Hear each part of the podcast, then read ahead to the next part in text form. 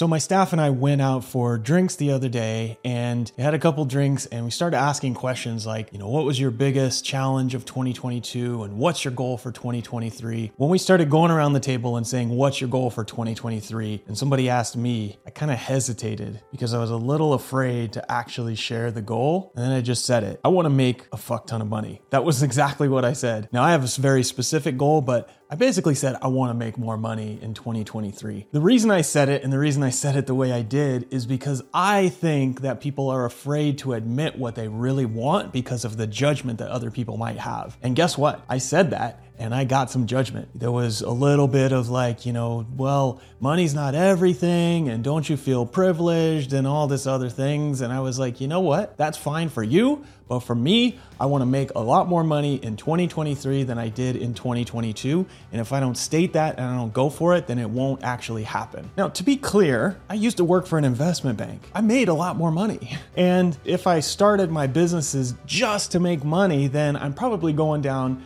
the wrong path. However, I want my businesses to grow and I want them to grow exponentially every year. The only way I'm going to do that is if I actually focus on the growth. And one of the measures of growth is how much money we're making. And so I'm not afraid to admit that my goal is to earn more money this year. And when I look at it, if we earn more money, then I get to pay everybody in my team more money and I get to hire more people and we get to help more people and we make a bigger impact in the world. I think that people are so afraid to share what their real goals are and actually go for their goals because they are afraid of what other people might think. And as a result, they play small and they stay small and then they get to the end of their life and they say, I wish I would have lived the life true to myself and not what other people expected of me. And I never want to look back and say that. I don't even want to look back three months from now and say that. In fact, a lot of the things, if I look back, if I ever have any regrets, it's because I lived a life based on what other people thought or,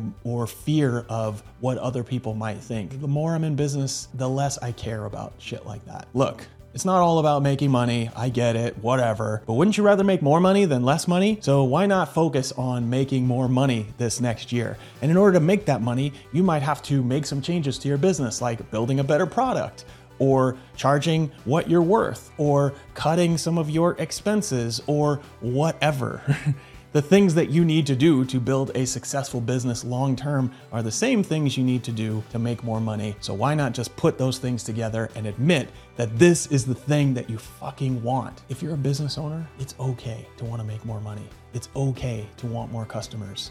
It's okay to want to grow your business. Don't let anyone tell you different. Hope you enjoyed this. If you did, hit subscribe, and we'll see you in the next one.